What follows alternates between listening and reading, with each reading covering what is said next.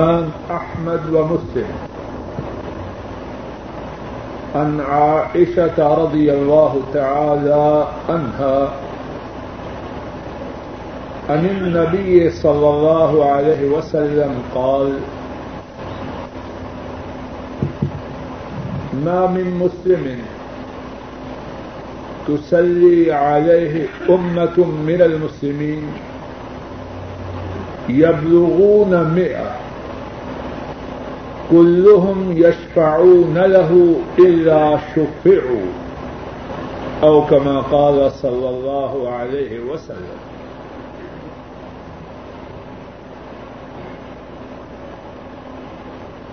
اللہ کی توفیق سے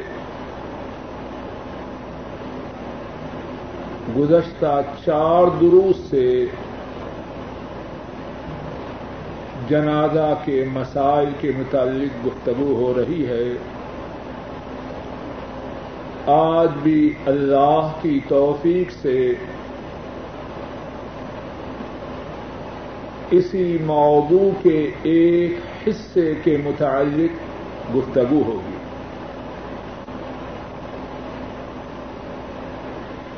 اور وہ حصہ یہ ہے نماز جنازہ، اس کا حکم اور اس کے متعلق دیگر مسائل، انشاءاللہ الرحمن، ایک ایک کر کے انہیں بیان کرنے کی کوشش کی جائے۔ اللہ مالک، ٹھیک بات کہنے، ٹھیک بات سننے، اور ٹھیک بات پر عمل کرنے کی ہم سب کو توفیق عطا فرمائے جو جوان ساتھی دیوار کے ساتھ ہیں، وہ چھوڑ دے۔ یہ بات پسندیدہ نہیں، بوڑھے بیمار، ان کی بات الگ ہے۔ اس طرح بھی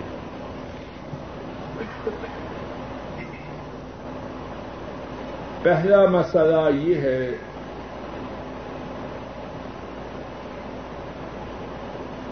نماز جنازہ ادا کرنا مسلمانوں پر فرد کفایا ہے۔ جب کوئی مسلمان فوت ہو جائے، جس طرح اس کو کفن پہنانا اس کے جنازے کو لے جانا فرد کفایا ہے اسی طرح نیت کی نماز جنازہ ادا کرنا یہ بھی مسلمانوں پر فرد کفایا ہے۔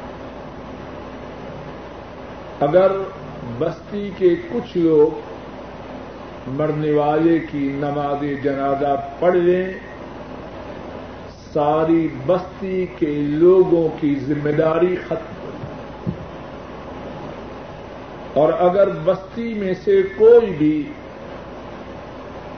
نماز جنازہ نہ پڑھے، تو ساری بستی کے مسلمان گناگار ہوتے ہیں۔ نمبر دو، نماز جنازہ کے پڑھنے سے میت کو کیا فائدہ ہوتا ہے؟ ابتدا میں جو حدیث پڑھی ہے، امام احمد، امام مسلم راہمہ اللہ روایت کرتے ہیں، ام المؤمنین عائشہ صدیقہ رضی اللہ تعالی عنہا بیان کرتی ہیں، نبی کریم صلی اللہ علیہ وسلم نے فرمایا ما من مسلم تصلي عليه أمة من المسلمين يبلغون مئة. كلهم يشفعون له إلا شفعوا.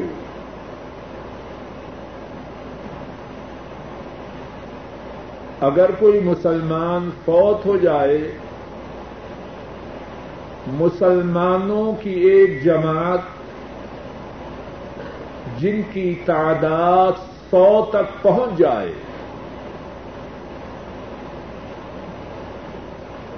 وہ اس پر نماز جنازہ ادا کریں اور سارے کے سارے اللہ کے روبرو اس کی شفاعت کریں، تو اللہ ان کی شفاعت کو قبول فرما لے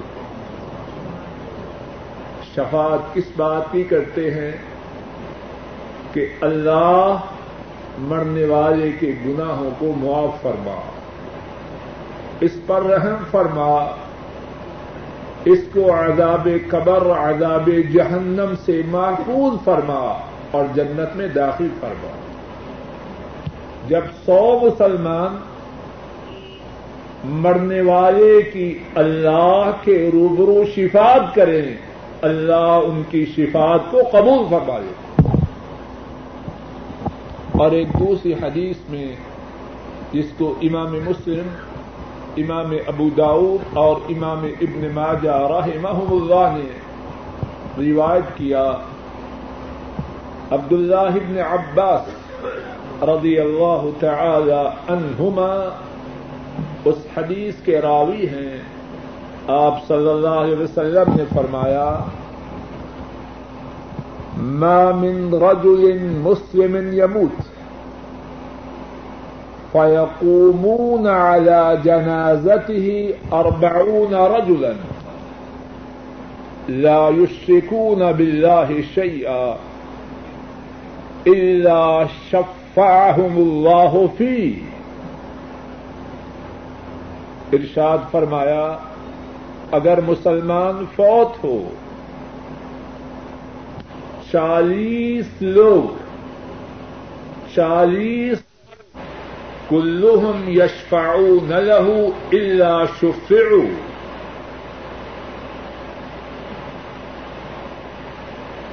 اگر کوئی مسلمان فوت ہو جائے، مسلمانوں کی ایک جماعت جن کی تعداد سو تک پہنچ جائے وہ اس پر نماز جنازہ ادا کریں اور سارے کے سارے اللہ کے روبرو اس کی شفاعت کریں تو اللہ ان کی شفاعت کو قبول فرما لے شفاعت کس بات کی کرتے ہیں؟ کہ اللہ مرنے والے کے گناہوں کو معاف فرما۔ اس پر رحم فرما۔ اس کو عذاب قبر، عذاب جہنم سے محفوظ فرما اور جنت میں داخل فرما۔ جب سو مسلمان مرنے والے کی اللہ کے روبرو شفات کریں، اللہ ان کی شفات کو قبول فرما لے اور ایک دوسری حدیث میں جس کو امام مسلم امام ابو داؤد اور امام ابن ماجہ رحمہ اللہ نے روایت کیا۔ عبد اللہ ابن عباس رضی اللہ تعالی عنہما اس حدیث کے راوی ہیں۔ آپ صلی اللہ علیہ وسلم نے فرمایا، ما من رجل مسلم يموت فيقومون على جنازته أربعون رجلا. لا يشركون بالله شيئا إلا شفعهم الله فيه. ارشاد فرمایا، اگر مسلمان فوت ہو،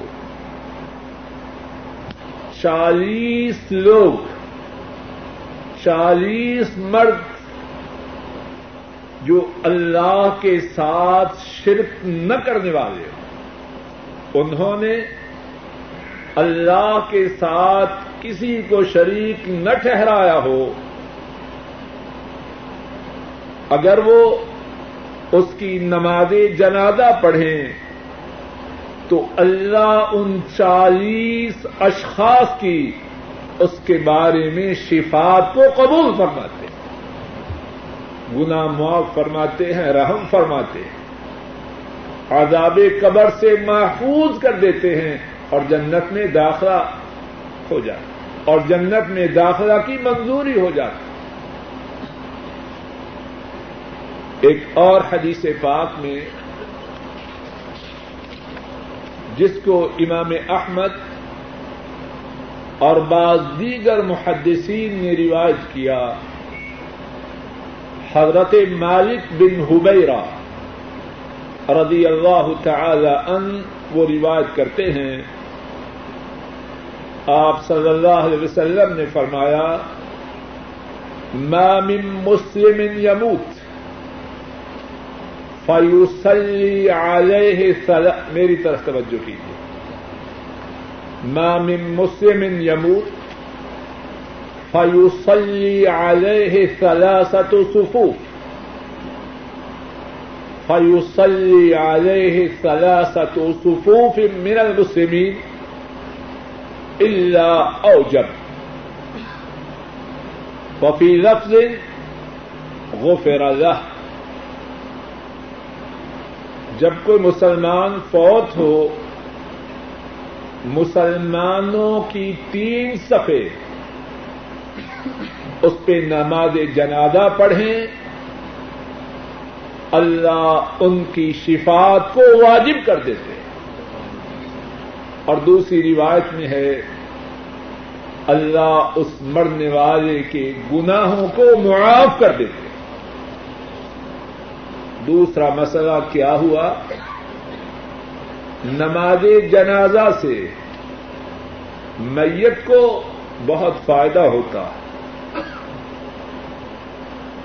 نماز جنازہ کی وجہ سے اللہ کے فضل و کرم سے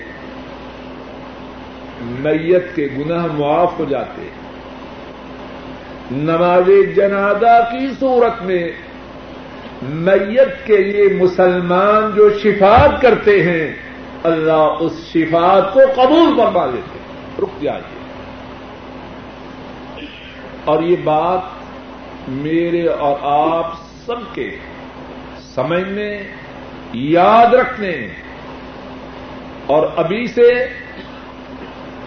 اس بات کا اہتمام کرنے کی کیا بات ہے؟ میں نے اور آپ سب نے مرنا ہے۔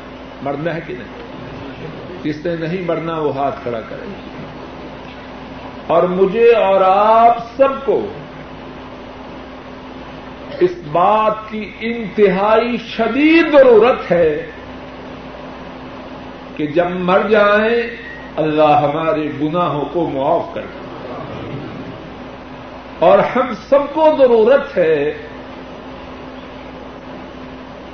کہ جب ہمارے عمل کرنے کا سلسلہ ختم ہو جائے، زبان رک جائے، روح جسم سے نکل جائے۔ ہم سب کو ضرورت ہے کہ زندہ اللہ کے روبرو نماز جنازہ کی صورت میں ہماری شفات کریں کیا کریں اس لیے؟ اس کے لیے کیا کریں؟ لوگوں، دل کے کانوں سے سنو۔ سب سے پہلے اپنے بیٹوں کو صحیح معنوں میں مسلمان بنانا کن کی شفات قبول ہوگی، مسلمانوں کی یا کافروں کی؟ اور جو نماز نہ پڑھے، وہ مسلمان کن کی شفات قبول ہوگی؟ مسلمانوں کی۔ کن کی شفات قبول ہوگی؟ جو اللہ کے ساتھ شرک نہ کریں۔ سنا آپ نے کہ نہیں؟ لا يشركون بالله شيئا اللہ کے ساتھ شرک نہ کرنے والے۔ سب سے پہلے اپنے بیٹوں کو مسلمان بنائیں۔ شرک سے دور کریں۔ شفات کا طریقہ سکھلائیں کہ جب مر جائیں، وہ ہمارے لیے اللہ کے روبرو، ہمارے لیے شفات کر سکے اور کتنے ظالم ہیں، ہم میں سے بہت سے ساتھی۔ تو اس بات سے غافل ہیں کہ نہیں؟ ابھی درس کے بعد اپنے اپنے گھروں میں جا کے پوچھ لینا ہم میں سے کتنوں کے بالغ بیٹوں کو نماز جنازہ کا طریقہ معلوم۔ ابھی درس کے بعد جا کے پوچھے اے ظالم انسان، تو اتنا جاہل، اتنا احمق ہے کہ مرنے کے بعد ضرورت ہے تیری کوئی شفات کرے۔ اور اس شفاعت کی قبولیت کی مدینے والے نے پہلے سے گارنٹی دی شفات کرنے والے مسلمان ہوں، اللہ کے ساتھ شرک نہ کریں۔ سو ہو شفات قبول، چالیس ہو شفات قبول۔ مسلمانوں کی تین صفحے ہو شفات کریں شفات قبول۔ میں نے اور آپ سب نے مرنے کے بعد اپنے لیے شفات کرنے کے لیے کیا اپنے بیٹوں کو تیار کیا؟ ہر آدمی اپنا اپنا جائزہ لے۔ اور پھر اپنے بھائیوں کو توقع ہے کہ وہ نماز جنازہ میں شریک ہوں گے کہ نہ ہوں بولیے۔ ان کو مسلمان بنائیں، ان کو شرک سے دور کریں۔ اس میں ان کا تو فائدہ ہے ہی، ہمارا بھی فائدہ ہے۔ کچھ پتا ہے کہ تو مر جائے اور تیرے بھائی تجھ پہ نماز جنازہ پڑھے پڑھتے ہیں بھائی کے نہیں؟ بولیے۔ اب اگر وہ شرک کرنے والا ہے، قبروں پہ جا کے سجدے کرنے والا اس کی نماز جنازہ کا کوئی فائدہ ہے؟ یا اس کو نماز جنازہ کا طریقہ ہی معلوم نہیں؟ وہ شفات کیسے کرے؟ گا اپنے بھائیوں کو اور پھر اپنے اعزا و خارب کو جن کے متعلق توقع ہے کہ مرنے کے بعد نماز جنازہ میں شریک ہو کر اللہ کے روبرو شفات کریں گے، اپنے فائدے کے لیے ان کو دیندار بنائیں۔ اور پھر اس کے ساتھ ساتھ بات یہ ہے، خوب توجہ کریں۔ مسلمانوں سے تعلق رکھیں۔ توحید والوں سے رابطہ رکھیں۔ مر جائیں تو نماز جنازہ پڑھیں۔ اگر مسلمانوں سے تعلق ہی نہ ہوگا، اور مسلمانوں سے مراد کون ہیں؟ جو دیندار ہیں۔ نام کے مسلمان نماز سے دور رودے سے دور، نماز جنازہ کے مسائل سے دور۔ اس سے فائدہ کی توقع ہو تو کیا ہوگی؟ اے میرے بھائی، اپنے فائدے کے لیے ابھی سے سوچ۔ ان سے تعلق رکھ، مر جائے۔ صحیح طریقے سے اللہ کے روبرو تیری شفاعت کر سکے۔ ذرا بات کو اور کھول کے سمجھیے۔ اللہ کے لیے بلند بالا مثال ہے بات سمجھانے کے لیے۔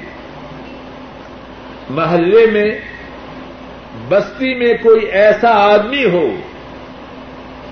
جس کی اپروچ ہو، اس سے لوگ تعلق رکھنے کی کوشش کرتے ہیں کہ نہیں؟ بولیے پتا نہیں کس وقت کام پڑ جائے، کورٹ میں، تھانے میں، کارپوریشن میں، اس کی بدتمیزی کو بھی برداشت کرتے ہیں۔ پتا نہیں یار کس وقت اس سے کام پڑ جائے۔ اے عقل مند انسان مر کے کام پڑنا ہے تجھے زندوں سے۔ اور یہ کام کورٹ کے کام سے زیادہ اہم۔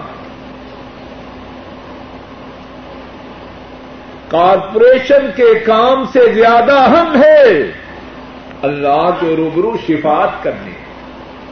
ان سے تعلق رکھ، تو مر جائے بھاگم باغ تیرے لیے شفات کرنے کے لیے تیرے نماز جنازہ میں شریک ہو جائے نمبر تین۔ مسئلہ نمبر تین۔ اگر مرنے والا مشرق ہو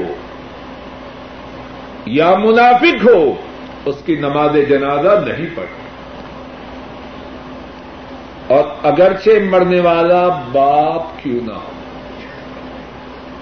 چچا ہو، ماموں ہو، بھائی ہو، بیٹا ہو، بیوی ہو اما ہو،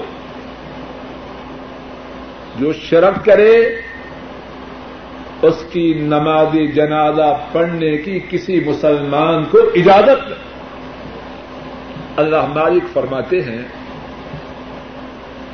ما كان للنبي والذين آمنوا أن يستغفروا للمشركين ولو كانوا أولي قربى من بعد ما تبين لهم أنهم أصحاب الجحيم. نبی کے لیے صلی اللہ علیہ وسلم اور ایمان والوں کے لیے یہ جائز نہیں کہ کسی مشرق کے لیے اس کے گناہوں کی معافی کا سوال کرے۔ اگرچہ وہ شر کرنے والے قریبی ہوں، جب انہیں معلوم ہو گیا کہ یہ مشرق جہنمی ہے مشرق کی نماز جنازہ ہے۔ اور جو منافق ہے اس کی بھی نماز جنازہ نہیں۔ اللہ فرماتے ہیں، ولا تصل على احد منهم مات ابدا ولا تقم على قبره انهم كفروا بالله ورسوله وماتوا وهم فاسقون۔ ان میں سے کسی کی نماز جنازہ کبھی نہ پڑھ۔ یہ ذکر ہو رہا ہے منافقین کا۔ ان میں سے کسی کی نماز جنازہ کبھی نہ پڑھ اور نہ ہی اس کی قبر پر کھڑا ہو۔ نہ نماز جنازہ، نہ قبر پہ کھڑا ہو۔ انہوں نے اللہ اور اس کے رسول کے ساتھ کفر کیا اور وہ اس حالت میں مرے کہ وہ فاسق۔ تیسرا مسئلہ کیا ہے؟ مشرق اور منافق کی نماز جنازہ پڑھنا جائز ہے۔ اب مشرق کون ہے اور منافق کون ہے؟ معلوم ہے، لیکن وضاحت کے لیے مشرق وہ ہے جو اللہ کی ذات میں، اللہ کی صفات میں کسی اور کو شریک ٹھہرا۔ مثال کے طور پر نماز کس کے لیے پڑھنی ہے؟ سب بولیے اب نماز میں جو قیام ہے وہ کس کے لیے؟ رقو سیدا دعا، نظر کس کے لیے؟ نیاز کس کے لیے؟ اللہ۔ اب میرا یا آپ کا کوئی رشتے دار اللہ نہ کرے ان میں سے کوئی عمل جو خاص اللہ کے لیے ہے، کسی قبر والے کے لیے کرتا۔ اس نے شرک کیا یا نہ کیا؟ اگر تیرے سینے میں اس سے کچھ محبت ہے، کچھ ہمدردی ہے، تو کیا کر؟ اس کو شرک سے بچانے کی بھرپور کوشش کر۔ وگرنہ جب کل اس کی موت کا وقت آئے گا۔ اللہ کا قرآن تجھے اس بات سے روک رہا ہے کہ تو اس کی نماز جنازہ بھی پڑھ۔ اللہ نہ کرے۔ اگر تیری اماں، جس کو تجھ سے بہت پیار ہے اور تجھے بھی، اپنی ماں سے بہت محبت ہے اگر وہ قبروں پہ جا کے سجدے کرنے والی ہے، قبروں پہ جا کے چڑھاوے چڑھانے والی ہے، تجھے اس کی نماز جنازہ پڑھنے کی اجازت ہے؟ تو کیا کر؟ جہاں ماں کو ڈرافٹ بھیجتا ہے، ماں کے لیے کپڑے خریدتا ہے، اس سے زیادہ محنت۔ اس بات پر کر۔ کہ اپنی ماں کو شرک سے بچانا۔ ایسا نہ ہو کہ ماں کے مرنے کے بعد تجھے اس کے لیے نماز جنازہ پڑھنے کی بھی اجازت نہ ہو۔ ابھی سے کوشش کر۔ دوسرا ہم نے ذکر کیا منافق۔ اس کی نماز جنازہ بھی پڑھنے کی اجازت نہیں۔ منافق کون ہے؟ منافق وہ ہے جو اندر کفر رکھے اور زبان سے مسلمانی کا دعوی کرے۔ اچھا جی تو اب کیسے پتا چلے کہ یہ منافق؟ علماء امت نے منافق کی نشانیاں بیان کی ہیں، قرآن و سنت کی روشنی میں۔ ان میں سے ایک بڑی موٹی نشانی یہ ہے کہ منافق دین کا مذاق اڑاتا ہے شریعت کو ٹھٹا کرتا ہے۔ کبھی اسلامی حدود کا مذاق کیا، یہ کیا ہاتھ کا یہ کیا سنسار کریں۔ منافق اسلامی شریعت کا مذاق اڑاتا ہے۔ کبھی حدود کا مذاق، کبھی نماز کا مذاق۔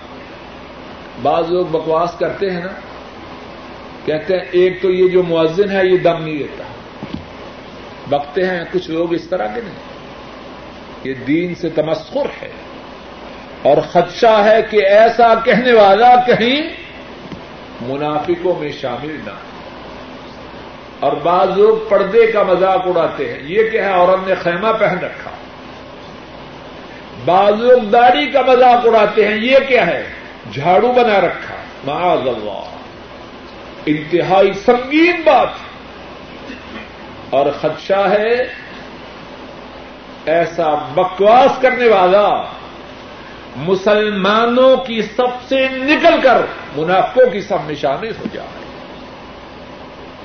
ایسے لوگوں کی نماز جنازہ میں شامل نہیں ہونا۔ اور اگر تیرا کوئی عزیز تیرا کوئی قریبی، تیرا کوئی جاننے والا شرک یا نفاق کی بیماریوں میں مبتلا ہے ابھی سے اس پر محنت کر۔ شاید کہ اللہ تیری محنت و کوشش کو قبول فرمائیں اور اس کو شرک و نفاق سے نجات دے۔ چوتھی بات، نماز جنازہ نماز۔ ہے نماز جنازہ نماز ہے۔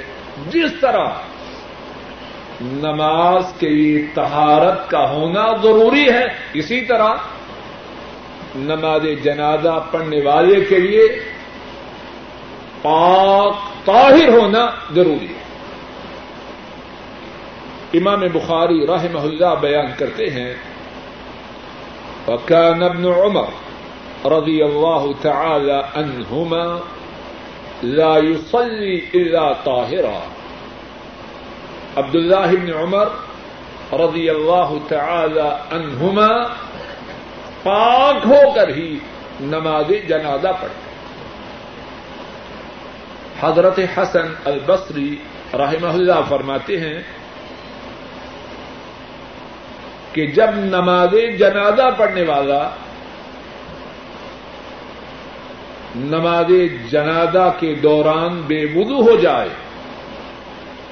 تو تیمم نہ کرے، بلکہ وضو کرے۔ جس طرح کے باقی نمازوں میں جو بے وضو ہو، کیا کرتا ہے؟ وضو کرتا ہے۔ اور قرآن کریم میں یہی ہے کہ تیمم کب کرنا ہے؟ فلم تجدو مان فتیمم پانی نہ پاؤ تو تب تیمم کرنا۔ اب آدمی صرف جلدی کی وجہ سے کہ نماز جنازہ نہ نکل جائے، تیمم کر لے یہ درست ہے۔ تیمم کب کرنا ہے؟ جب پانی میسر نہ ہو یا اتنا بیمار ہو کہ وضو کی وجہ سے اسے تکلیف۔ پانچویں بات نماز جنازہ کہاں پڑی جائے؟ نبی کریم صلی اللہ علیہ وسلم عام طور پر نماز جنازہ مسجد نبوی کے باہر اس جگہ میں پڑھتے جو کہ نماز جنازہ پڑھنے کے لیے مخصوص تھے۔ امام بخاری رحمہ اللہ بیان کرتے ہیں عبداللہ بن عمر رضی اللہ تعالی عنہما، اس حدیث کے راوی ہیں، فرماتے ہیں، یہودی رسول اللہ صلی اللہ علیہ وسلم کے پاس آئے، ایک مرد اور ایک عورت کو اپنے ساتھ لائے، جن دونوں نے بدکاری کی تھی۔ آپ صلی اللہ علیہ وسلم نے ان دونوں کے بارے میں حکم دیا کہ انہیں سنسار کر دیا جائے۔ تو فرماتے ہیں مسجد کے ساتھ جنازہ کے پڑھنے کی جو جگہ تھی، وہاں ان دونوں کو سنسار کیا گیا۔ کیا معلوم ہوا؟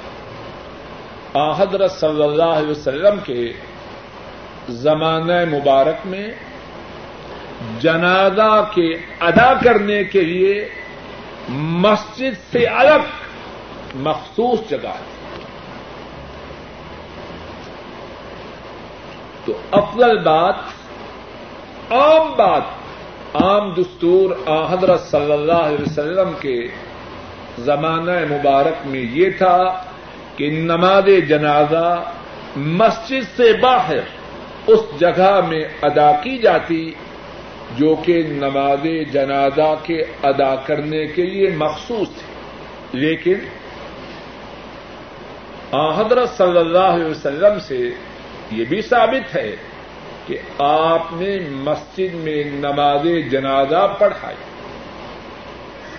امام مسلم راہ اللہ روایت کرتے ہیں، حضرت عائشہ رضی اللہ تعالی عنہا بیان کرتی ہیں، ما صلی رسول اللہ صلی اللہ علیہ وسلم على سہیل ابن بیضاء وآخیہ رضی اللہ تعالی عنہم الا فی المسجد.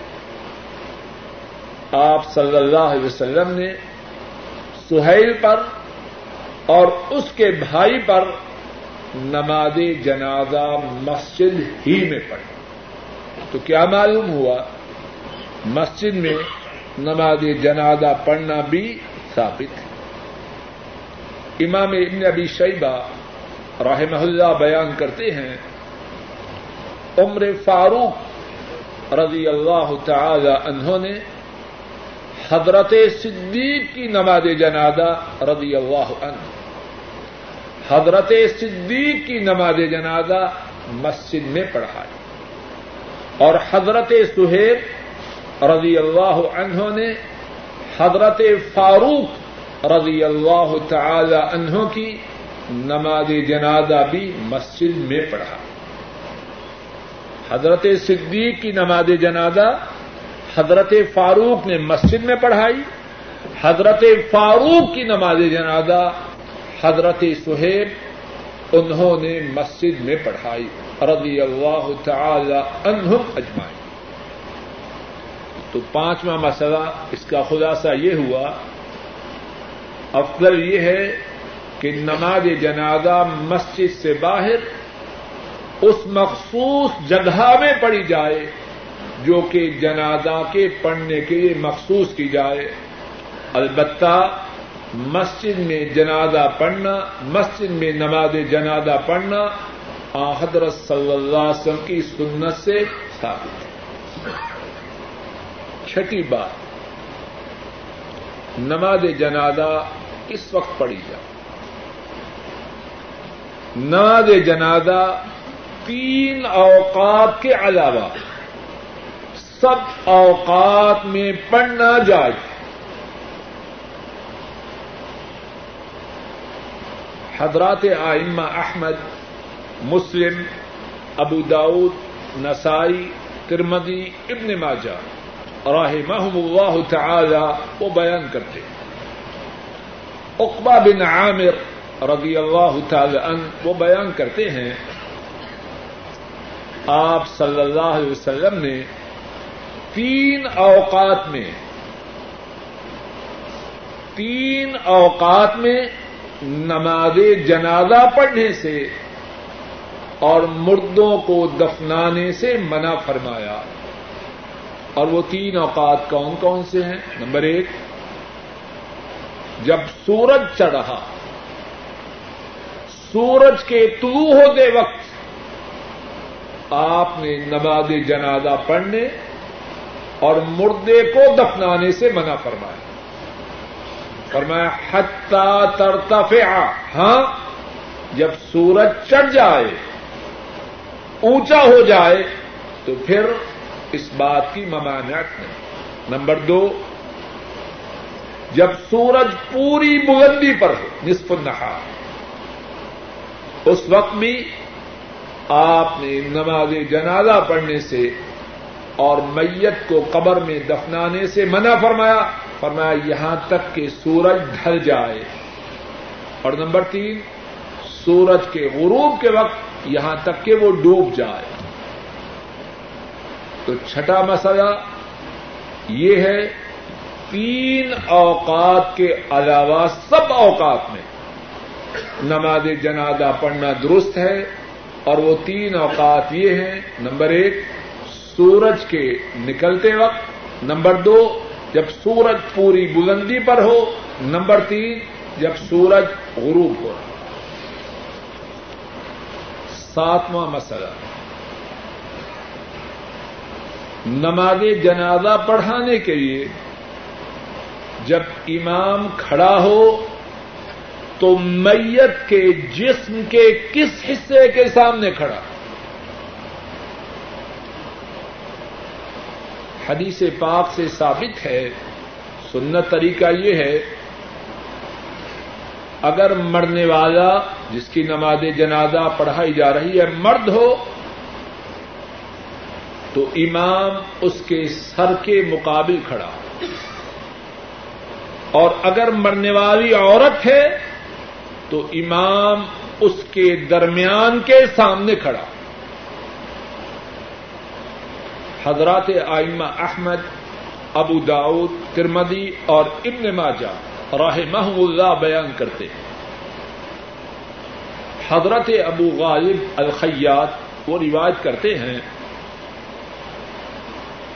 حضرت انس حضرت انس بن مالک رضی اللہ تعالی عنہ، انہوں نے ایک آدمی کی نماز جنازہ پڑھائی۔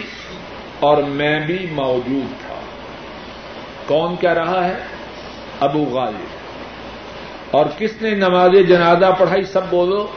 حضرت انس رضی اللہ تعالی عنہ۔ اور پتہ ہے حضرت انس کون ہے؟ آ، حضرت صلی اللہ علیہ وسلم جب مدینہ طیبہ تشریف لائے، تب سے لے کر آپ کی وفا تک آپ کے ساتھ ہے۔ اور ان کا لقب ہے خادم و رسول اللہ صلی اللہ علیہ وسلم۔ اللہ کے رسول کا خادم۔ مدینہ طیبہ تشریف لائے۔ ان کی اما محترمہ حضرت ام سلیم رضی اللہ تعالی عنہا آپ صلی اللہ علیہ وسلم کی خدمت میں اپنے بیٹے انس کو لے کے آئے۔ اے اللہ کے رسول صلی اللہ علیہ وسلم، میرا بیٹا، میرے پاس اور تو کچھ نہیں۔ جو آپ کی خدمت میں پیش کر سکوں، یہ بیٹا ہے، یہی آپ کی خدمت کرے۔ دس سال تک آپ کی خدمت میں اللہ کے فضل و کرم سے مشہور ہے۔ ان کا واقعہ۔ ابو، پھر ابتدا سے عرض کرتا ہوں، ابو غالب الخیات بیان کرتے ہیں۔ حضرت انس رضی اللہ تعالی عنہ، انہوں نے ایک آدمی کی نماز جنازہ پڑھائی۔ فقام اندار سے اس کے سر کے سامنے کھڑے۔ ہوئے جب جنازہ اٹھایا گیا تو ایک اور جنازہ آ گیا۔ اور وہ جنازہ کسی قریشی عورت یا انصاری عورت کا تھا۔ حضرت انس سے کہا گیا، اے ابو حمزہ، ان کے بیٹے کا نام حمزہ تھا۔ اے ابو حمزہ، یہ فلاں فلاں عورت کا جنازہ ہے، اس کا جنازہ بھی پڑھا دیجیے حضرت انس رضی اللہ تعالی فقام وسطها حضرت انس اس عورت کے جسم کے درمیانی حصے کے سامنے کھڑے۔ مرد کے لیے کہاں کھڑے ہوئے؟ عورت کے لیے کہاں کھڑے ہوئے؟ اس کے جسم کے درمیان کے ساتھ۔ راوی بیان کرتا ہے کہ ہمارے ساتھ العلا بن زیاد تھے۔ العلا بن زیاد تھے۔ انہوں نے جب دیکھا کہ حضرت انس رضی اللہ تعالی عنہ مرد کے جنازے پر اس کے سر کے پاس کھڑے ہوئے ہیں، عورت کے جنازے پر اس کے درمیان کے سامنے کھڑے ہوئے ہیں، کہنے لگے، یا ابا حمزہ حاکدہ کان رسول اللہ صلی اللہ علیہ وسلم یقوم حیث قمت. اے ابو حمزہ، جس طرح آپ مرد اور عورت کے سامنے الگ الگ جگہ کھڑے ہوئے ہیں، کیا اللہ کے رسول صلی اللہ علیہ وسلم بھی اسی طرح کھڑے ہوئے حضرت انس رضی اللہ تعالی عنہ نے فرمایا، نعم ہاں۔ یہ طریقہ انہی کا سکھلایا ہوا۔ نعم، آپ صلی اللہ علیہ وسلم اسی طرح کھڑے ہوئے، مرد کے سر کے سامنے اور عورت کے جسم کے درمیان کے سامنے۔ راوی بیان کرتا ہے کہ سوال کرنے والے حضرت اعلی انہوں نے ہماری طرف توجہ فرمائی اور فرمایا، احفظو لوگوں اس مسئلہ کو اچھی طرح یاد کر اور ان کی بیان کردہ بات کی بہت بڑی اتھارٹی تو حضرت اعلی فرما رہے ہیں، احفظو اس مسئلہ کو یاد کر ایک دوسری حدیث میں ہے اور اس کو امام بخاری راہ محلہ نے اپنی کتاب صحیح بخاری میں بیان کیا ہے۔ حضرت سمورا بن جدو رضی اللہ تعالی عنہ اس حدیث کے راوی ہیں۔ بیان کرتے ہیں سلئی تو ورا النبی صلی اللہ علیہ وسلم على امرأة ماتت في نفاسها. فقام علیها وسطها. حضرت سمورا رضی اللہ عنہ بیان کرتے ہیں، میں نے آ حضرت صلی اللہ علیہ وسلم کی ابتدا میں ایک نماز جنازہ پڑھی وہ نماز جنازہ آپ صلی اللہ علیہ وسلم نے اس عورت کی پڑھائی جو نفاس کے دنوں میں زچکی کے دنوں میں فوت ہو چکی۔ فقام علیہ وسطہ آپ اس عورت کے درمیان کے سامنے کھڑے۔ اس حدیث پاک سے بھی کیا معلوم ہوا؟ عورت کے لیے جب نماز جنازہ پڑھایا جائے، امام اس کے درمیان کے سامنے کھڑا ہو۔ اور پہلی حدیث سے معلوم ہوا کہ اگر مرد ہو تو اس کے سر کے سامنے۔ بعض لوگ یہ کہتے ہیں کہ ہر صورت میں میت کے سینے کے سامنے کھڑا ہونا چاہیے۔ خواہ مرد ہو، خواہ عورت۔ لیکن ایسا کہنا حضرت صلی اللہ علیہ وسلم سے ثابت شدہ سنت کے خلاف۔ آٹھواں مسئلہ، اگر ایک سے زیادہ جنازے ہیں، تو کیا ان سب کا اکٹھا جنازہ پڑھ سکتے ہیں یا نہیں؟ اور دوسری بات یہ ہے کہ جب اکٹھا جنازہ پڑھیں اور جنازے ہوں مردوں اور عورتوں کے، کس کے جنازے کو کہاں رکھیں؟ جواب یہ ہے، ایک سے زیادہ میتیں ہوں ان سب کے لیے ایک نماز جنازہ پڑھنا درست ہے۔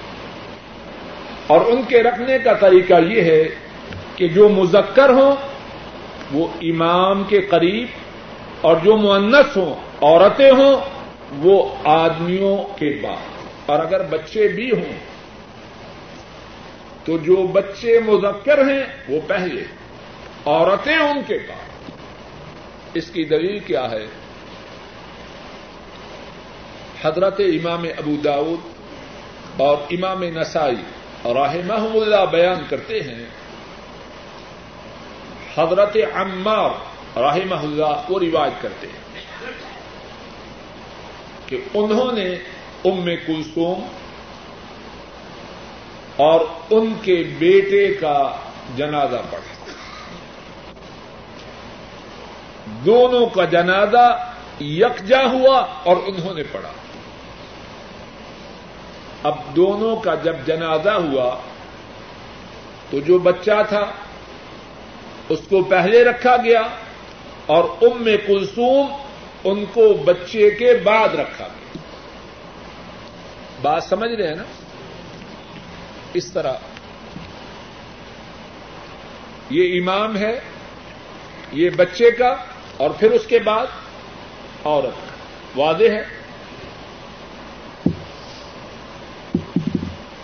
فرماتے ہیں کہ جب نماز جنازہ ہو چکی تو اعتراض کیا گیا۔ ام کلثوم پیچھے اور بچہ آگے۔ اور لوگوں میں جنہوں نے نماز جنازہ پڑھی عبد اللہ ابن عباس، ابو سعید خدری، ابو قطادہ ابو ہریرا رضی اللہ تعالی عنہم موجود حضرت عمار بیان کرتے ہیں، میں نے ان صحابہ سے پوچھا۔ کہ جنازہ کے رکھنے کی یہ جو کیفیت تھی، اس کے بارے میں کیا حکم ہے؟ فقالو ہادی السنہ ان سب نے کہا، یہی مصنون طریقہ ہے، یہی سنت طریقہ۔ اور ایک دوسری روایت میں ہے، جسے امام باہ کی رحمہ اللہ نے بیان کیا ہے، کہ نماز جنازہ پڑھانے والے عبد اللہ عمر تھے، رضی اللہ تعالی عنہما۔ اور نماز جنازہ پڑھنے والوں میں حضرت حسن، حضرت حسین، حضرت ابو ہریرا اور دیگر اسی صحابہ رضی اللہ تعالی عنہ موجود تھے۔ کسی نے اس طریقہ کے سنت ہونے پہ اعتراض دیں گے آٹھواں مسئلہ کیا ہوا؟ کہ اگر ایک سے زیادہ مرنے والے ہوں، ان سب پر اکٹھے نماز جنازہ پڑھنا درست ہے۔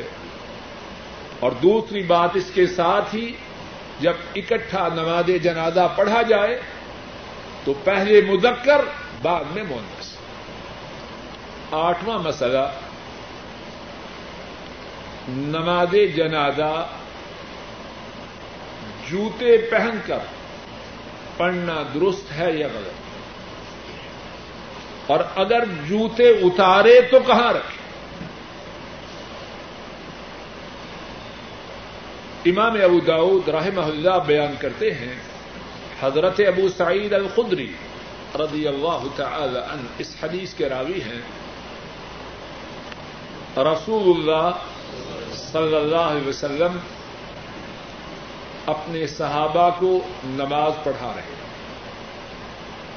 آپ صلی اللہ علیہ وسلم نے اپنی جوتی کو اتارا اور اپنے بائیں ہاتھ رکھ دیا۔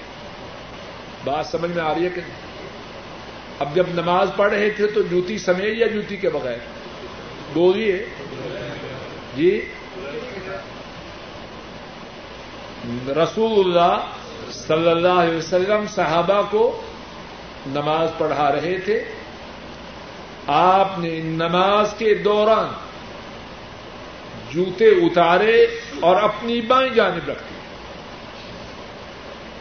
جب صحابہ نے دیکھا تو انہوں نے بھی اپنے جوتوں کو اتار دیا۔ رسول اللہ صلی اللہ علیہ وسلم نے جب نماز کو ادا کر لیا تو فرمایا، ما حملکم على القائکم نعالکم. ساتھیوں یہ بتلاؤ، تمہیں کس بات نے جوتے اتارنے پر ابارا نماز پڑھتے پڑھتے تم نے جوتے اتار دیے، اس کا کیا سبب؟ اللہ خوب توجہ کی تھی، خوب توجہ کی تھی۔ عرض کرنے لگے رأینا کا القیتا نعلیک فالقینا نعالنا اے اللہ کے رسول صلی اللہ علیہ وسلم، ہم نے دیکھا کہ ہمارے محبوب نے اپنے جوتوں کو اتار دیا ہے، تو ہم اپنے پاؤں میں جوتے کیسے رکھ سکتے اللہ۔ یہ تھے آپ کے چاہنے والے۔ کیا ہم ایسے ہیں؟ کچھ نہیں سنا۔ کوئی انسٹرکشن دیا آپ نے؟ بولیے۔ آپ کچھ بولے؟ صرف دیکھا کہ جوتے اتارے۔ اب صحابہ یہ برداشت نہیں کر سکے کہ اللہ کے نبی صلی اللہ علیہ وسلم وہ تو جوتے اتارے اور ہم اپنے پاؤں میں جوتے رکھیں وہاں یہ تصور نہ تھا کہ ان کے امتی بھی ہوں اور ان کے طریقے سے ہٹیں۔ ان سے محبت کا دعوی بھی ہو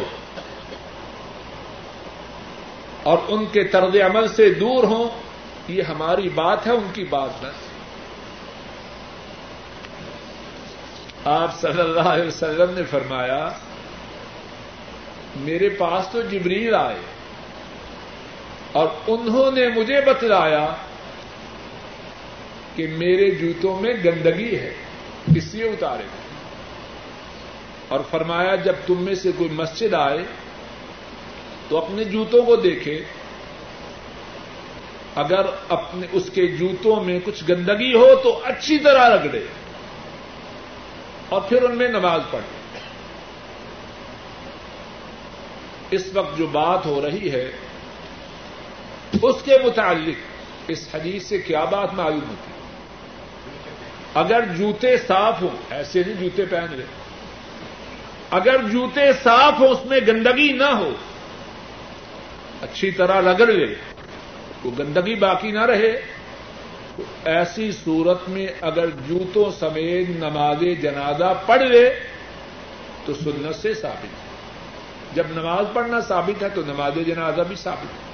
واضح ہے بات؟ اگر جوتوں میں گندگی نہ ہو، صاف ہوں، ان میں نماز جنازہ پڑھے تو سنت سے ثابت ہے۔ اور اگر اتارے تو کہاں رکھے؟ اللہ کی راتعداد رحمتیں ہوں۔ ہمارے نبی مکرم صلی اللہ علیہ وسلم پر امت کی کتنی تفصیل سے رہنمائی فرمائی۔ بعض لوگ ہیں، جب جوتے اتارتے ہیں، خاص طور پر نماز جنازہ میں کہاں رکھتے ہیں؟ دوسروں کے آگے۔ دوسروں کی کوئی فکر نہیں۔ اور یہ بات اسلامی اخلاق کے منافی ہے۔ سنیے، جوتوں کو اتار کر کہاں رکھنا ہے؟ اسلامی ادب کیا ہے اور اس کو یاد رکھیں۔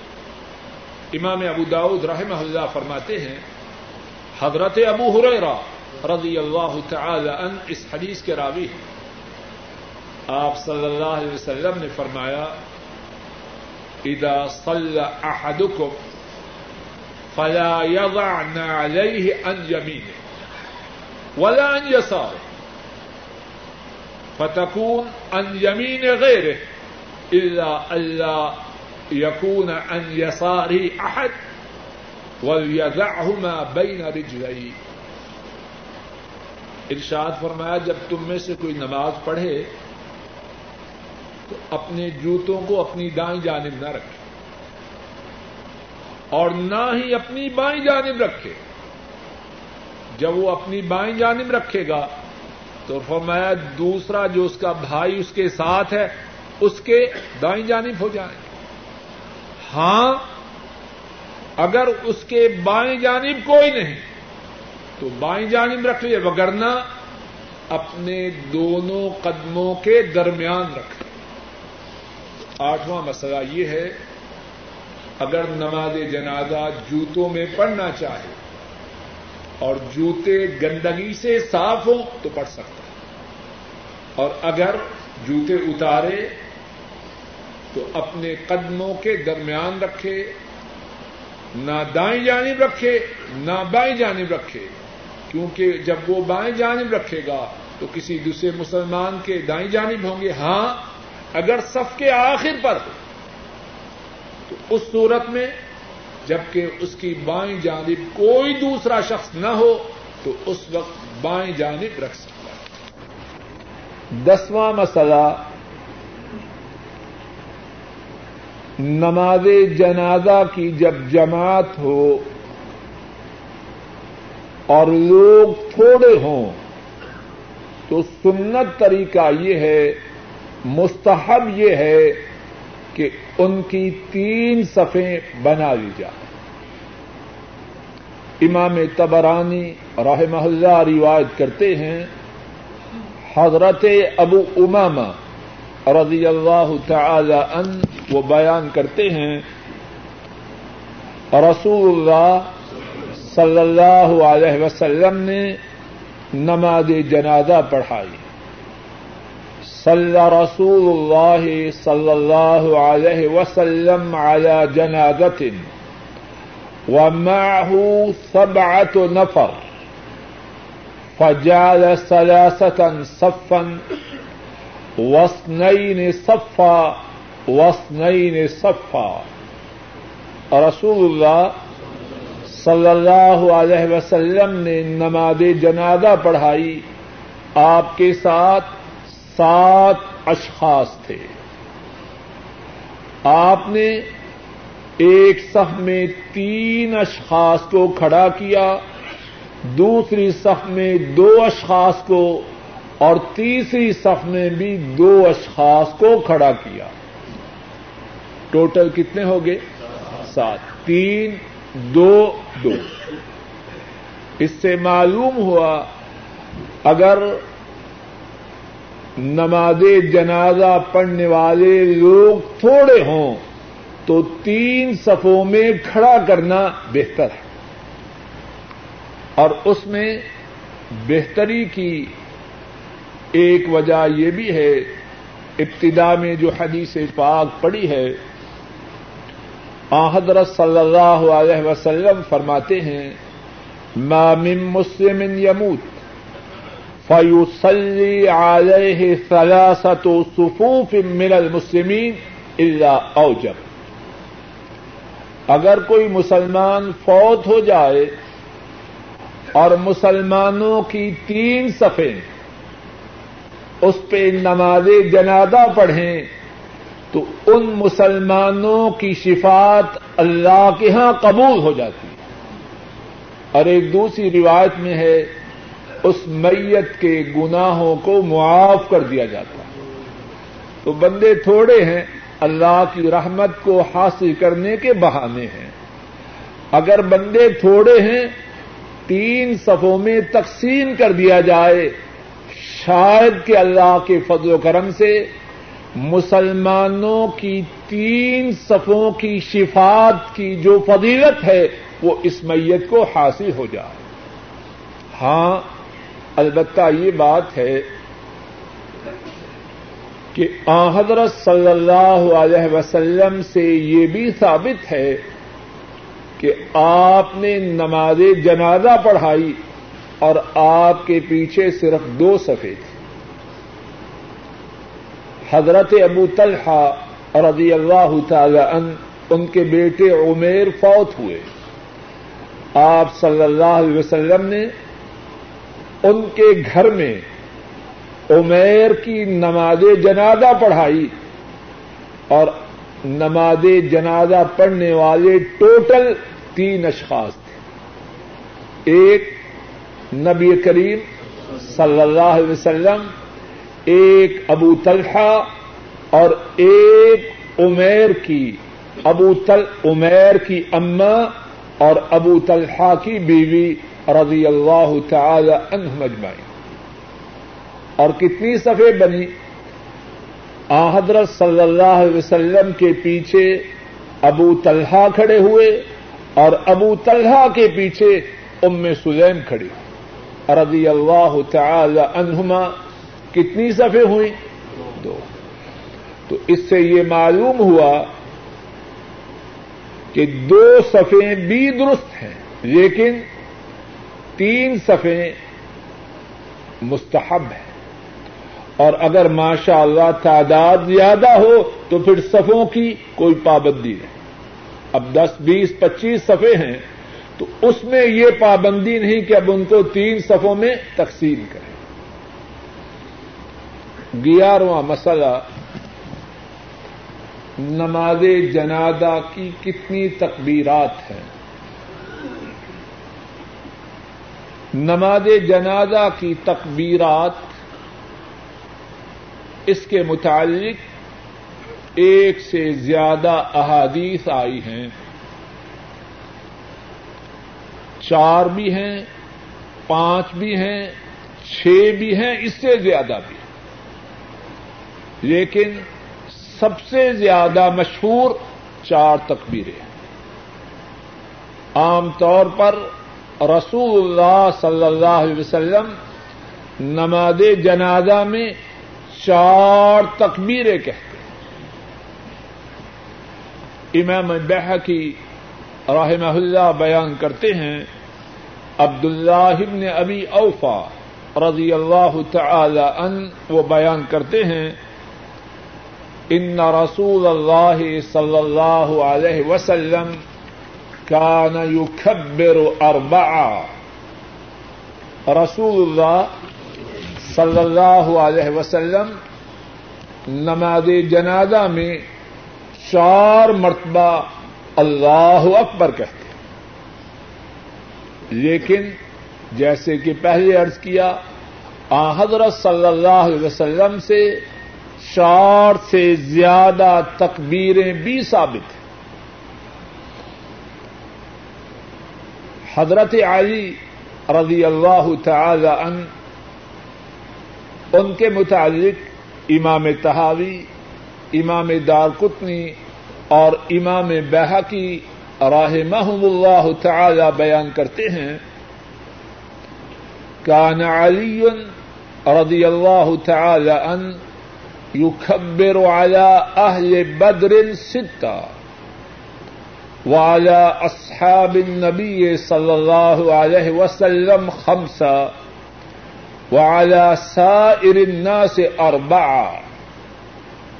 حضرت علی رضی اللہ تعالی ان جب نماز جنازہ پڑھاتے، اگر مرنے والا بدری مسلمانوں میں سے ہوتا، جنہوں نے جنگ بدر میں شرکت کی، تو اس پر نماز جنازہ چھ تکبیروں کے ساتھ پڑھتے اور اگر نبی کریم صلی اللہ علیہ وسلم کا کوئی اور صحابی ہوتا تو اس پر نماز جنازہ پانچ تکبیروں کے ساتھ پڑھتے اور اگر کوئی اور مسلمان ہوتا تو اس پر نماز جنازہ میں چار تکبیریں پڑھتے چار، پانچ، چھ، سب ثابت ہیں۔ لیکن زیادہ جو حضرت صلی اللہ علیہ وسلم کا طریقہ مبارک تھا، وہ یہ تھا کہ آپ نماز جنازہ میں چار مرتبہ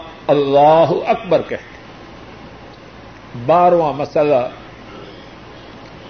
نماز جنازہ میں جب اللہ اکبر کہنا ہے اپنے ہاتھوں کو اٹھانا ہے یا نہیں اٹھانا۔ پہلی تکبیر کے وقت ہاتھوں کو اٹھانا، یہ تو پکی بات ہے۔ حضرت صلی اللہ علیہ وسلم جب نماز جنازہ کی ابتدا فرماتے، اللہ اکبر کہتے، اپنے دونوں ہاتھوں کو اٹھاتے۔ اس بارے میں کوئی شک و شبہ، کوئی جھگڑا نہیں۔ اب جو باقی تین تکبیریں ہیں، ان میں ہاتھوں کو اٹھانا ہے یا نہیں اٹھانا؟ عبد اللہ عمر رضی اللہ تعالی عنہما، ان سے صحیح صنعت سے یہ بات ثابت ہے انه كان يرفع يدي على كل تكبيرة من تكبيرات الجنازة. عبد الله بن عمر رضی اللہ تعالی عنہما نماز جنازہ کی ہر تکبیر کے ساتھ رف الیدین کرتے اور اسی طرح حضرت عبد اللہ عباس رضی اللہ تعالی عنہما، ان کے متعلق بھی امام سعید بن منصور نے بیان کیا کہ وہ بھی نماز جنازہ میں حضرت نماز جنازہ میں ہر تکبیر کے ساتھ رف الیدین کرتا۔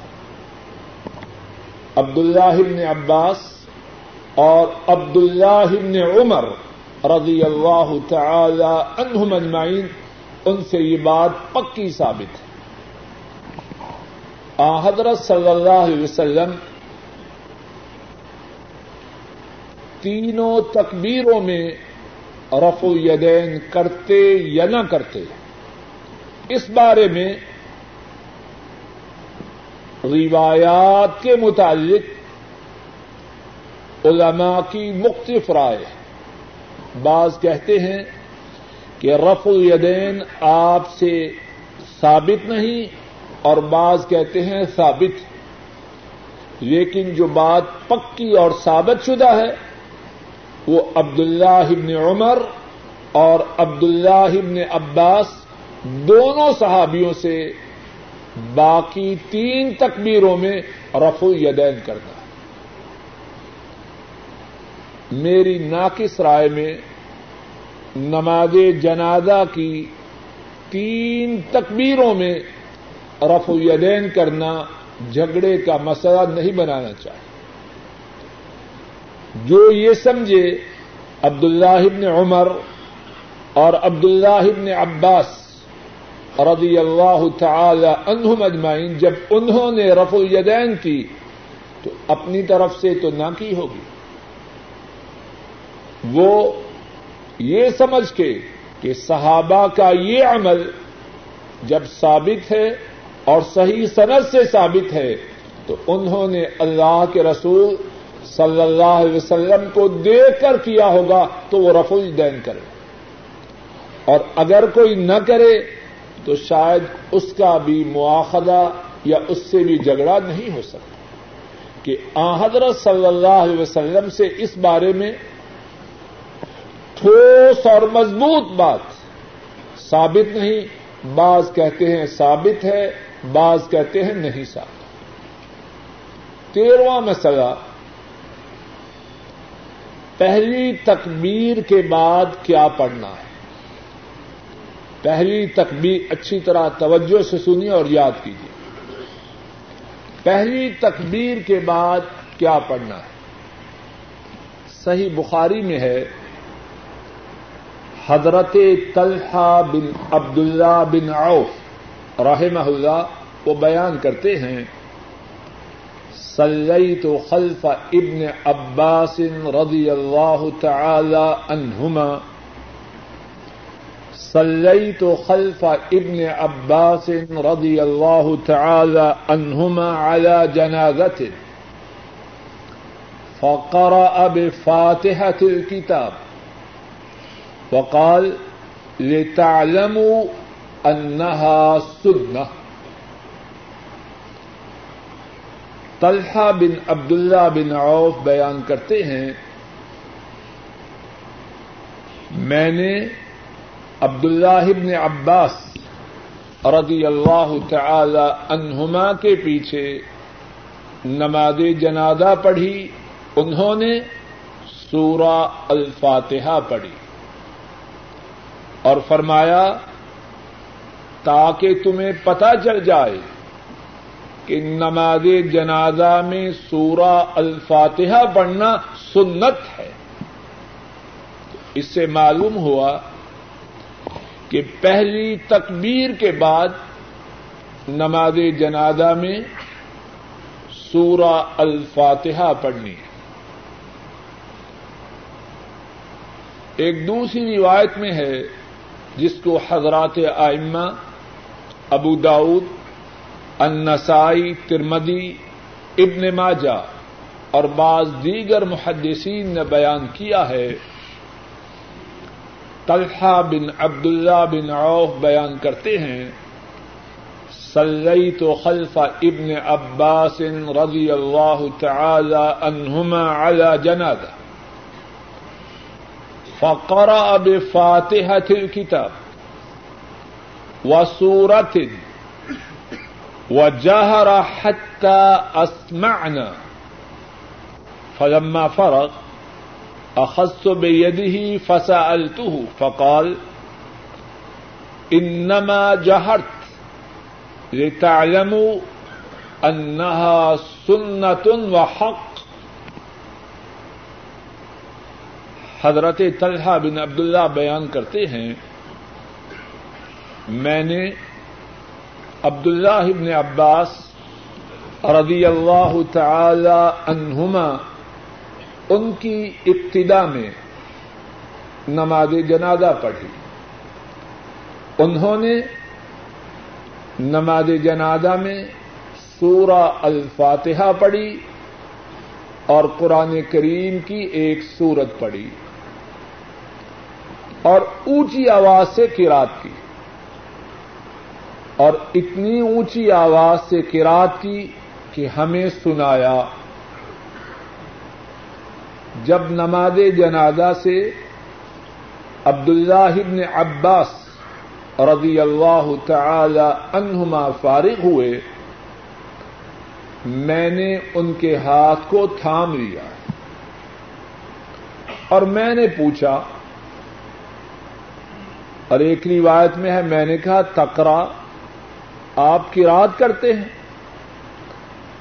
تو انہوں نے جواب میں فرمایا، انما جہرت یہ تعلم انہا سنت و حق۔ میں نے اونچی آواز سے اسی لیے پڑھا ہے تاکہ تمہیں معلوم ہو جائے کہ یہ قراد کرنا سنت ہے اور حق اس حدیث پاک سے کیا معلوم ہوا؟ نماز جنازہ میں پہلی تکبیر کے بعد سورہ الفاتحہ اور قرآن کریم کی کوئی صورت پڑھنی ہے اور ایسا کرنا رسول اللہ صلی اللہ علیہ وسلم کی سنت سے ثابت اور یہ رواج پکی ہے۔ ہمارے کچھ ساتھی نماز جنازہ میں سورہ الفاتحہ کا پڑھنا مکرو سمجھتے ہیں۔ ان کا یہ خیال غلط ہے۔ آ، حضرت صلی اللہ علیہ وسلم کی سنت کے مخالف دو روایات آپ کے سامنے پڑھی۔ پہلی روایت کہاں ہے؟ بولیے، صحیح بخاری۔ پہلی روایت کہاں ہے؟ بولیے، صحیح بخاری۔ طلحہ بن عبداللہ بن عوف بیان کرتے ہیں۔ عبداللہ بن عباس رضی اللہ تعالی عنہما، انہوں نے نماز جنازہ پڑھائی اور اس میں اونچی آواز سے سورہ الفاتحہ پڑھی۔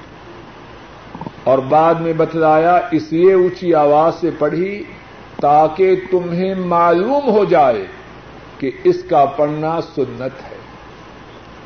اور سب جانتے ہیں کہ صحیح بخاری کی جو احادیث ہیں، وہ ثابت شدہ ہے ان میں کچی حدیث ہے اور دوسری روایت، جس کو حضرات آئمہ ابو داود النسائی الترمدی ابن ماجہ اور بعض دیگر محدثین نے بیان کیا ہے۔ اس میں حضرت طلحہ بن عبداللہ بیان کرتے ہیں۔ حضرت عبداللہ بن عباس رضی اللہ تعالی عنہما، انہوں نے سورہ الفاتحہ اور قرآن کریم کی ایک اور صورت پڑھی اور جب ان سے پوچھا گیا تو فرمایا کہ میں نے اونچی اس لیے پڑھی ہے تاکہ تمہیں معلوم ہو جائے کہ اس کے قرات کرنا یہ سنت ہے اور حق ہے۔ اور جب کوئی بات سنت سے ثابت ہو جائے تو پھر اس کو مکرو کہنا درست ہے بعض حضرات یہ بھی کہتے ہیں کہ سورہ الفاتحہ پڑھے مگر قرات کی نیت نہ کرے، دعا کی نیت کرے۔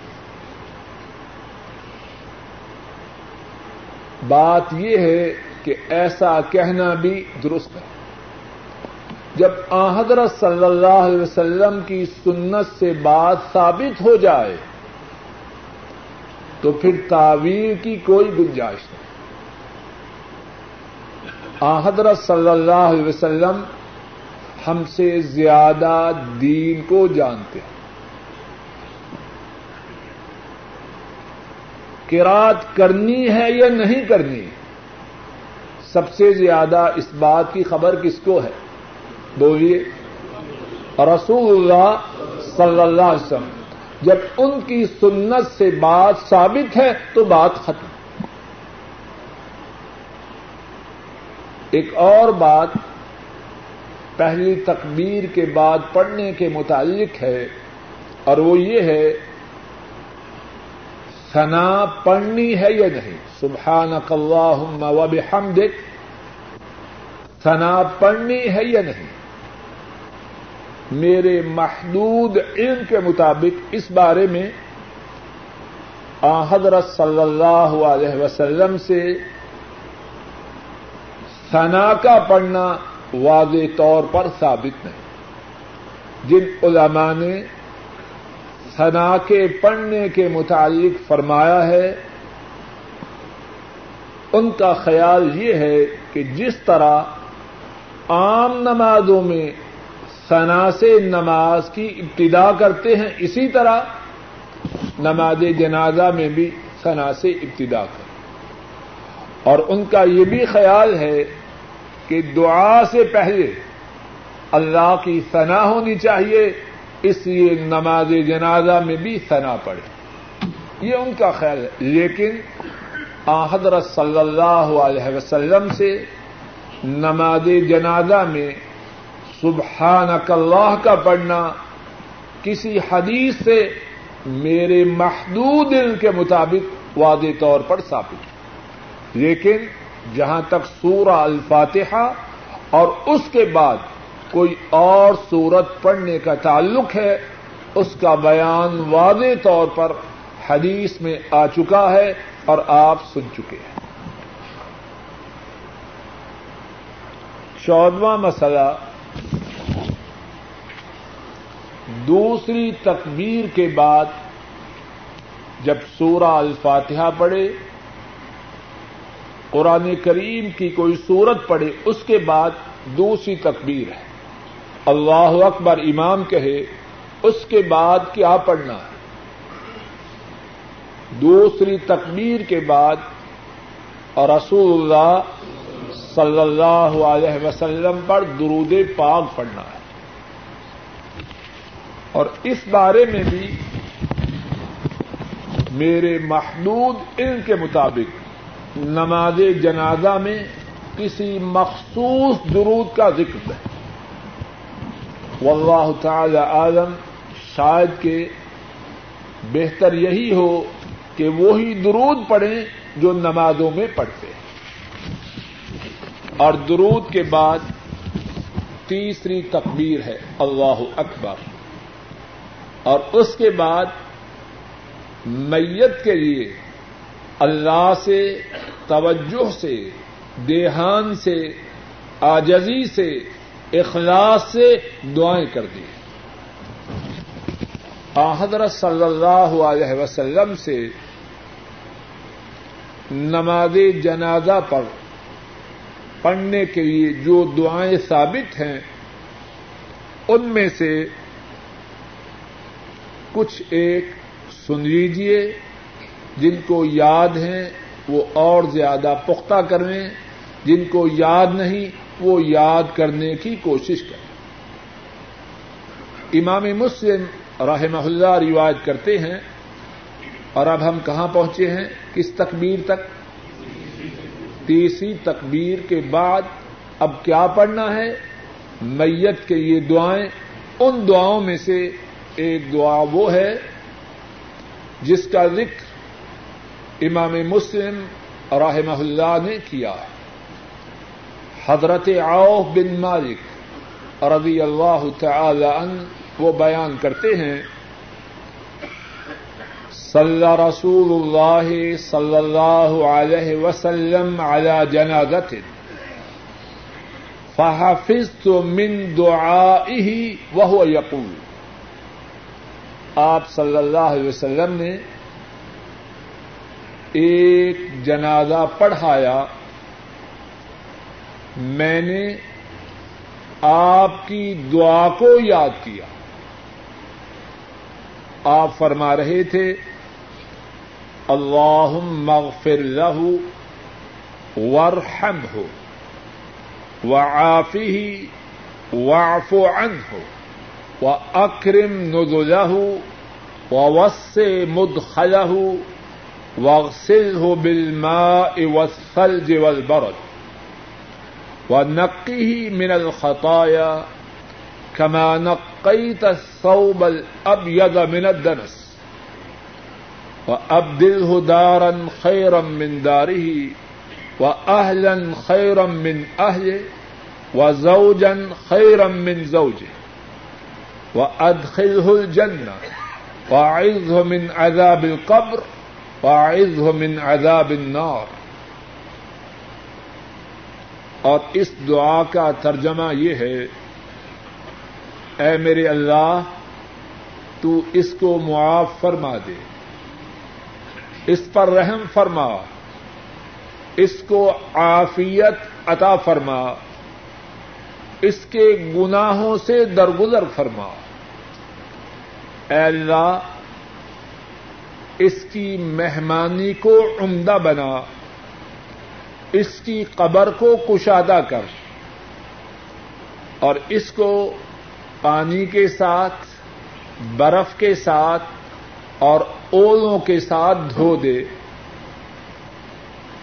اور اس کو گناہوں سے اس طرح پاک کر جس طرح کے آپ سفید کپڑے کو میل کچیل سے پاک کر دیتے اور اس کا گھر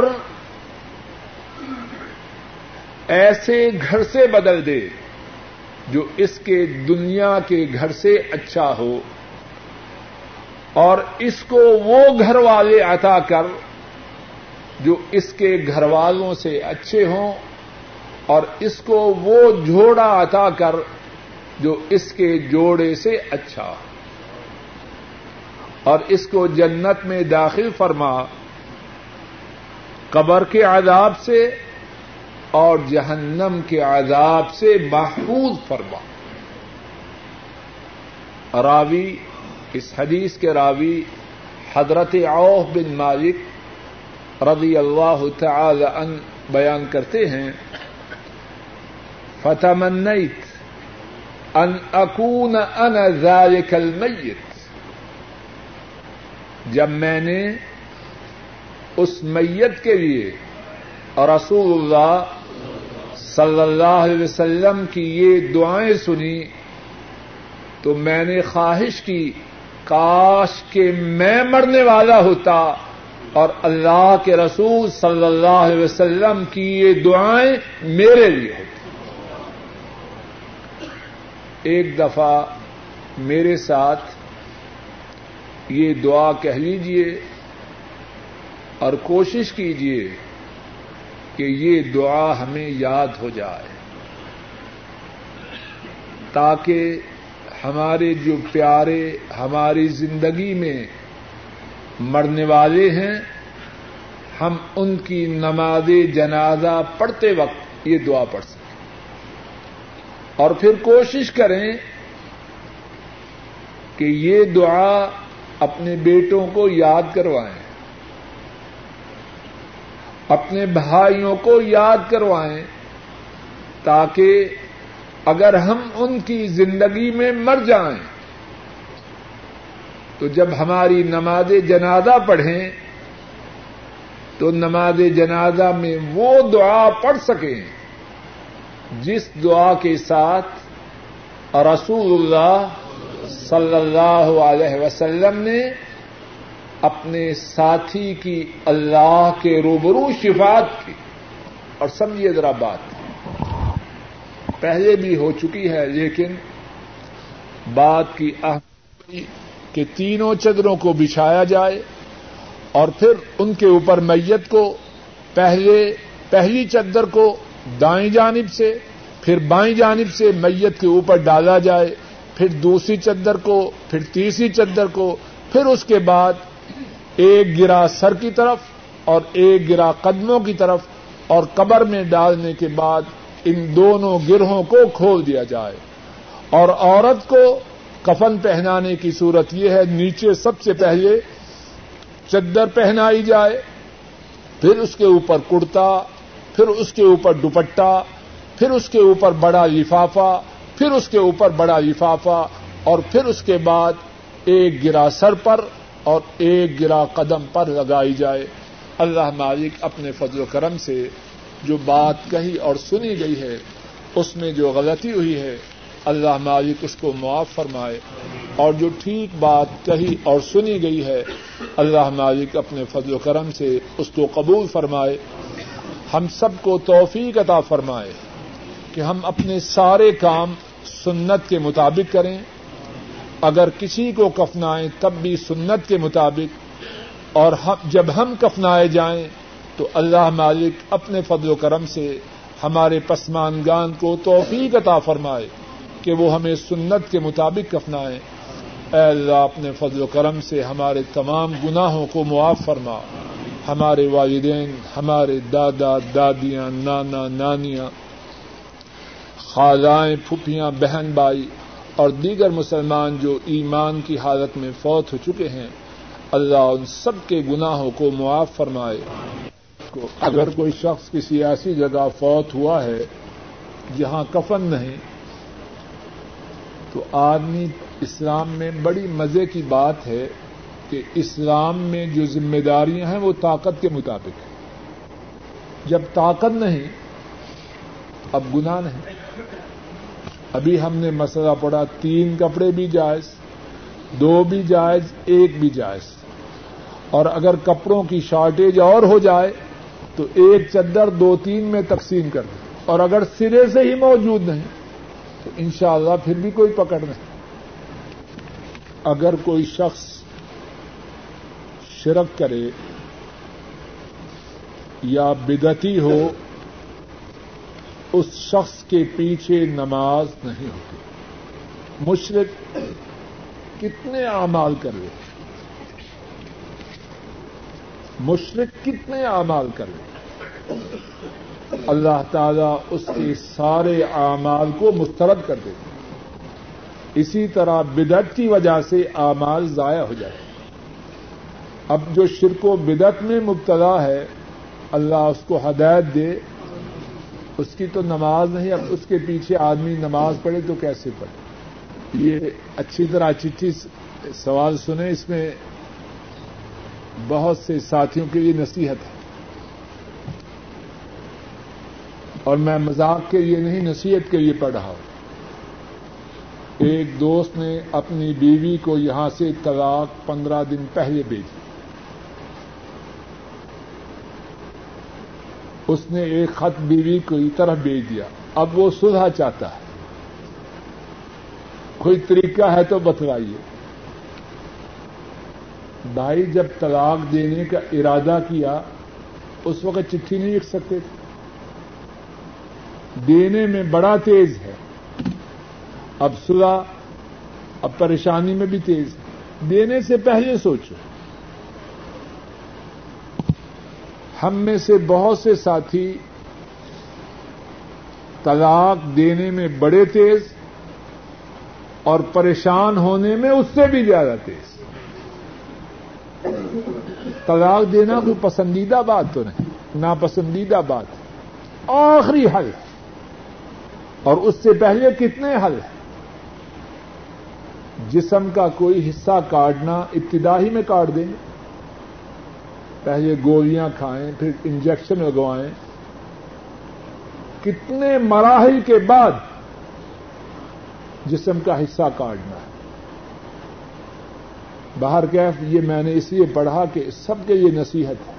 اکثر طلاق دینے والے بعد میں پریشان ہوتے تو بعد میں پریشان ہونے کا مقصد یہ ہے کہ وہ خود اس بات کا اقرار کر رہے ہیں کہ ہم نے جو حرکت کی وہ غلط تھی۔ یہی مانا ہے۔ تو بھائی کرنے سے پہلے سوچو۔ تو اس بھائی کے یہ جواب ہے کہ وہ رجوع کر سکتا ہے۔ اور رجوع کرنے کے لیے ابھی اپنے دل میں کہ ہے کہ میں نے رجوع کر لیا، بات ختم ہو گئی۔ اس سے رجوع ہو گیا۔ اور بہتر ہے کہ اپنی بیوی کو بھی اطلاع دے دے کہ جہاں اس نے غم کی اطلاع دی اور صفے ماتم بچا دی۔ اب خوشی کی اطلاع بھی دے دے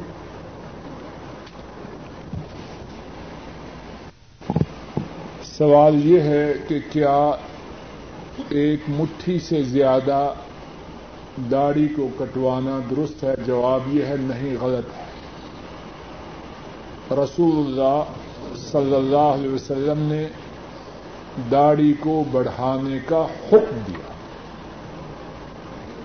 اور آپ خود فیصلہ کر لیجیے کہ رسول اللہ صلی اللہ علیہ وسلم کے حکم کو ماننا آپشنل ہے یا کمپلسری مسلمانی کا دعوی بھی کریں اور پھر کہیں کہ دل چاہے تو مانے، نہ چاہے تو نہ مانے۔ عمر فاروق رضی اللہ تعالیٰ کیا مٹھی سے زیادہ داڑھی کو کٹواتے تھے جواب یہ ہے نہیں کٹواتے۔